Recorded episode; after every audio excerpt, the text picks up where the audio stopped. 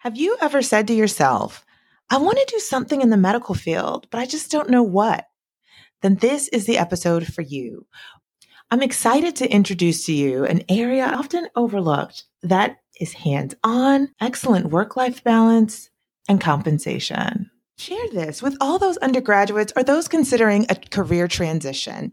You don't have to be a doctor or a nurse to meaningfully engage in the field of anesthesiology. Are you curious about, interested in, or working within the field of anesthesiology and you are a woman, person of color, or otherwise do not fit the stereotypical image of what an anesthesiologist looks like? Then this is the podcast for you. We will discuss what life is like on the other side of the blue drape for us, issues most relevant, such as what is anesthesia really? And we're not talking textbook definition tips for applying, success in residency, life as an attending, and beyond. Join us each week as we take a dive into this rich and often misunderstood field. This is your host, Dr. Alicia Peterson, and welcome to Sevo Sisters. I am so excited today, guys. We have a real treat. I am sitting here with Tim Olukanni. He serves as an anesthesiology assistant at George Washington Hospital here in DC. And the first time I met him and worked with him, I was like, dude, I have to have you on the podcast. I love your energy, your positivity, and you're a black male as an anesthesiology assistant. I'm like, how did you hear about this? How did you know? How do we get others to hear about this? Because I think for many, if they can't be a doctor, then there's no room for them in medicine. And you have shown quite brightly that no, there is room for you. And mm. and you've shown that way through your example. Okay. Thank you for that introduction. That was really kind of you. So, like you said, my name is Tim. I'm an anesthesiologist assistant at GW. Um, I graduated back in May of 2023, and I did the Case Western DC program for the Masters of Science in Anesthesia. And it was a two year program, 24 months total. Um, some other programs can last up to 27 to 28 months, but our specific program was 24 months. And it was challenging, um, definitely, but definitely rewarding as well. Yeah, so let's hop right into it because I know there's a lot. I mean, did this initially start with an interest in medicine? How did this develop? Definitely an interest in medicine. If you would have asked me in high school, even middle school, I always had an interest in medicine and knew that I'd be doing something in the medical field. I just didn't know exactly what. In college, I explored a lot of different paths. I actually majored in kinesiology and I thought I was going to be a physical therapist.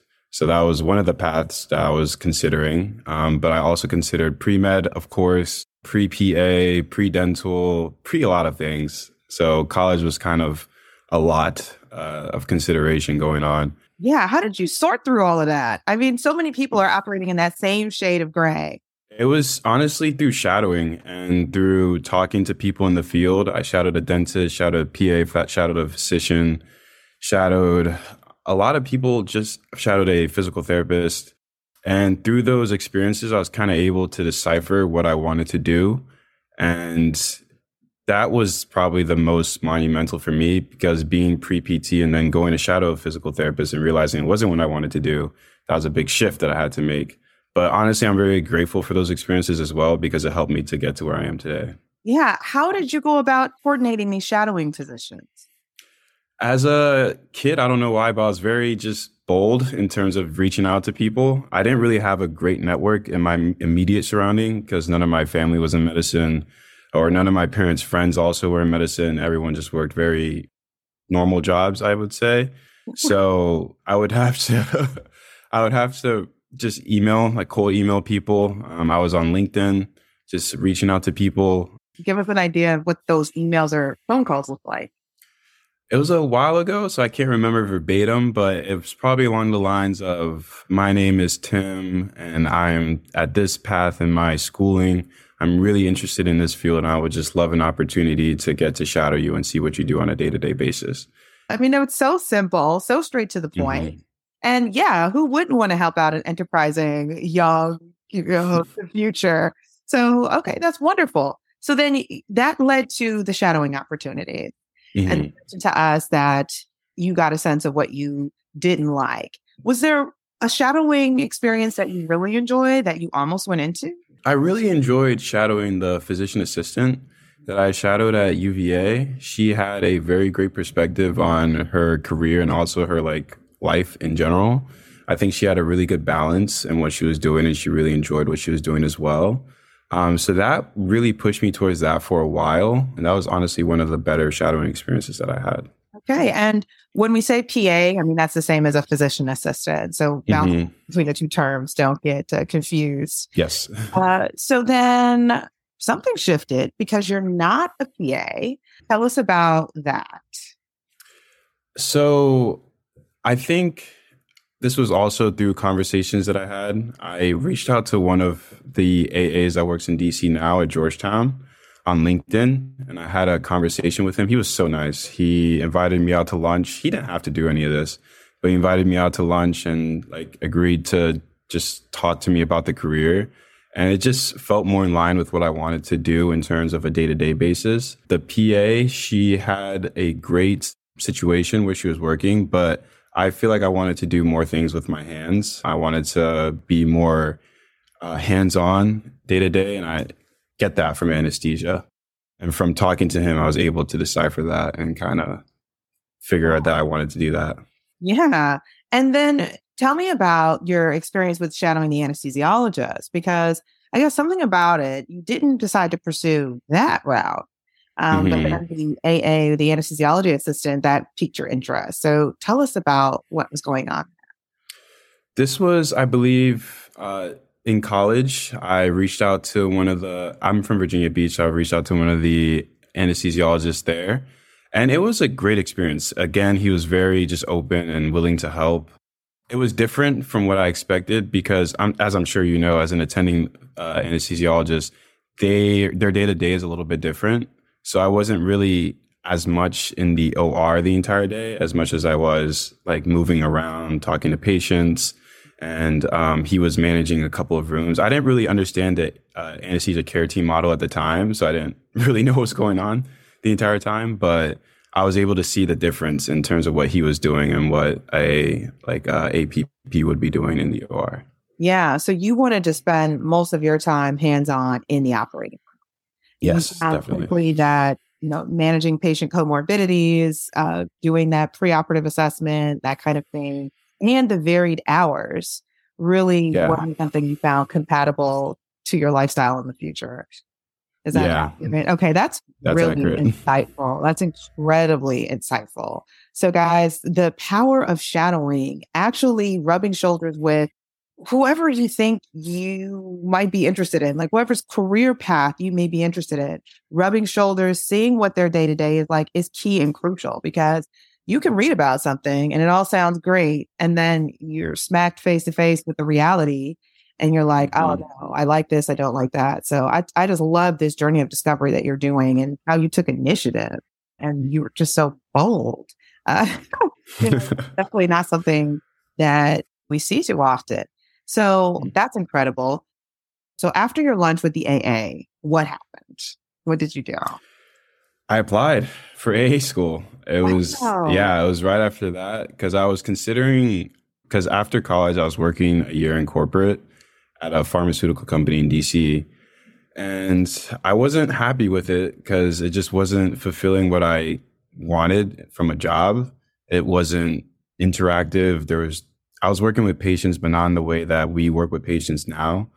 So after that conversation, I had all the encouragement that I needed to go ahead and apply because I was considering pushing it back a year or two just to keep considering options and keep deciding. But after that conversation, seeing how happy he was with his life and his decision, I really had no more reserves. Wow. We know that when applying to medical school, you know, it takes a year for you to find out like if you got it. It's a long application process. It's a lot of interviews, money, eh, tests that you have to take. Um, yeah. Tell us about the process to applying to AA school. So I would say mine was a little different because I applied a little late in the cycle. I think the applic I'm not sure exactly when they open up, but I would say at least early August, if not even earlier. I applied in December. So I applied very late. but after I applied, I heard back pretty soon from the program that they wanted to set up an interview. And I already had all the things that I needed because prior to this, I was in the process of gathering necessary materials to apply to medical school. So I had a lot of the requirements already to apply to AA school because I had taken the MCAT, I had the shadowing hours, and I had taken all the classes. I had like basically everything that I needed. So I just put in an application and I was fortunate enough to hear back pretty soon. And then I had the interview process. It was a long, tedious process, but after that, uh, a couple weeks later, um, they reached out to me and said that I got accepted. Wow. So you at one point wanted to then go to medical school. Yes. That was at some point in college. I mean, what I was doing is I was setting myself up to be able to apply to basically anything. so I took like I took all the necessary science classes that I needed in college and then I took the MCAT so I was like, if I need to apply to med school, that's what I'll do. If I need to apply to A school, if I need to apply to dental school, like I have all the yeah. necessary things. And then I took that year, uh, that gap year after college to work at the pharmaceutical company and really figure out what I wanted. Oh, okay. Wow. How many schools did you apply to? I just applied to one, believe it or not. so I was in, I live in Arlington now and I had already signed a lease to be here for another year. So I knew that the only program I could go to feasibly was the DC program. So that was the only one. I mean, I applied to technically all the campuses, but I put the DC one as my priority. Is the program called like anesthesiology assistant school? What what's the name of the program you applied to? So we get a degree as a master's of science in anesthesia, and the career path, I guess, would be called anesthesiologist assistant. Okay. Okay. Mm. Uh, so then you declared the path, you applied to one place. And is is that recommended? Uh, no, definitely apply to multiple schools. A lot of my friends in school applied to like all of them. I think there's like 12 or 13 different programs. A lot of people applied to all of them. I would definitely suggest that. Don't do what I did. Okay. Application process expensive. Since I applied to the one, I don't think it was super expensive. I don't want you to quote me, but I think it was in the hundreds of dollars. It was a little cheaper than applying to medical school, though. As far as what they asked for, I mean, you you had already taken the MCAT and all these things. Did they mm-hmm. require any tests beforehand? Just the MCAT or the GRE are the standardized tests that they require. And then obviously they look at your GPA, they require a couple letters of recommendation and a personal statement as well. And then also like any shadowing hours or other experiences that you might have on your resume. Okay. Now for letters of rec, did did you have to have, you know, like a anesthesiologist or somebody within anesthesia be one of your letters or Thankfully no, because I, I don't know any anesthesiologists personally that would be able to ask. Um, but I asked a lot of my mentors from college. So, um, some of my student advisors, some former professors, like my biochemistry teacher that I formed a relationship with, one of the PAs that went to my church. That was probably the only connection I had to the medical field. Okay. Yeah. And once you got started in the program, tell us about what that looks like. Is it classwork? Is it, are you spending time in the operating room? What is your mix? So, Case Western, they kind of take a different approach from other programs, I believe, in that they get you in the OR very soon after you start. So, the first month is what they call quote unquote boot camp, where you learn all of anesthesia basically within a month. We read like the entire Baby Miller, like uh-huh. anesthesiology textbook. We read that in like four weeks. Oh and we're And at the end of that, we have a basis on anesthesia in terms of like what to expect when you're going in the operating room. So after that month, we are going inside the OR and shadowing with AAs and anesthesiologists. So it's pretty quick, but it is a mix between clinical time and didactics. So the first year of school, I would say it's about the first year you're going into clinicals probably two, three times a week. And then you're also having class on the other days. And some days you might have both clinicals and class. So your days could be very long. Wow. And how would you describe what an AA does? So an AA works in conjunction with an anesthesiologist to provide anesthesia to patients to get them through surgery safely. Um, so that involves creating an anesthetic plan, preparing the operating room for the procedure, being with the patient throughout the procedure, providing and administering medications throughout the procedure, all in conjunction with the anesthesiologist. So the anesthesiologist will have the final say in what we're doing, but usually it is a very cooperative environment to where we're um, exchanging ideas and coming up with the best plan for the patient.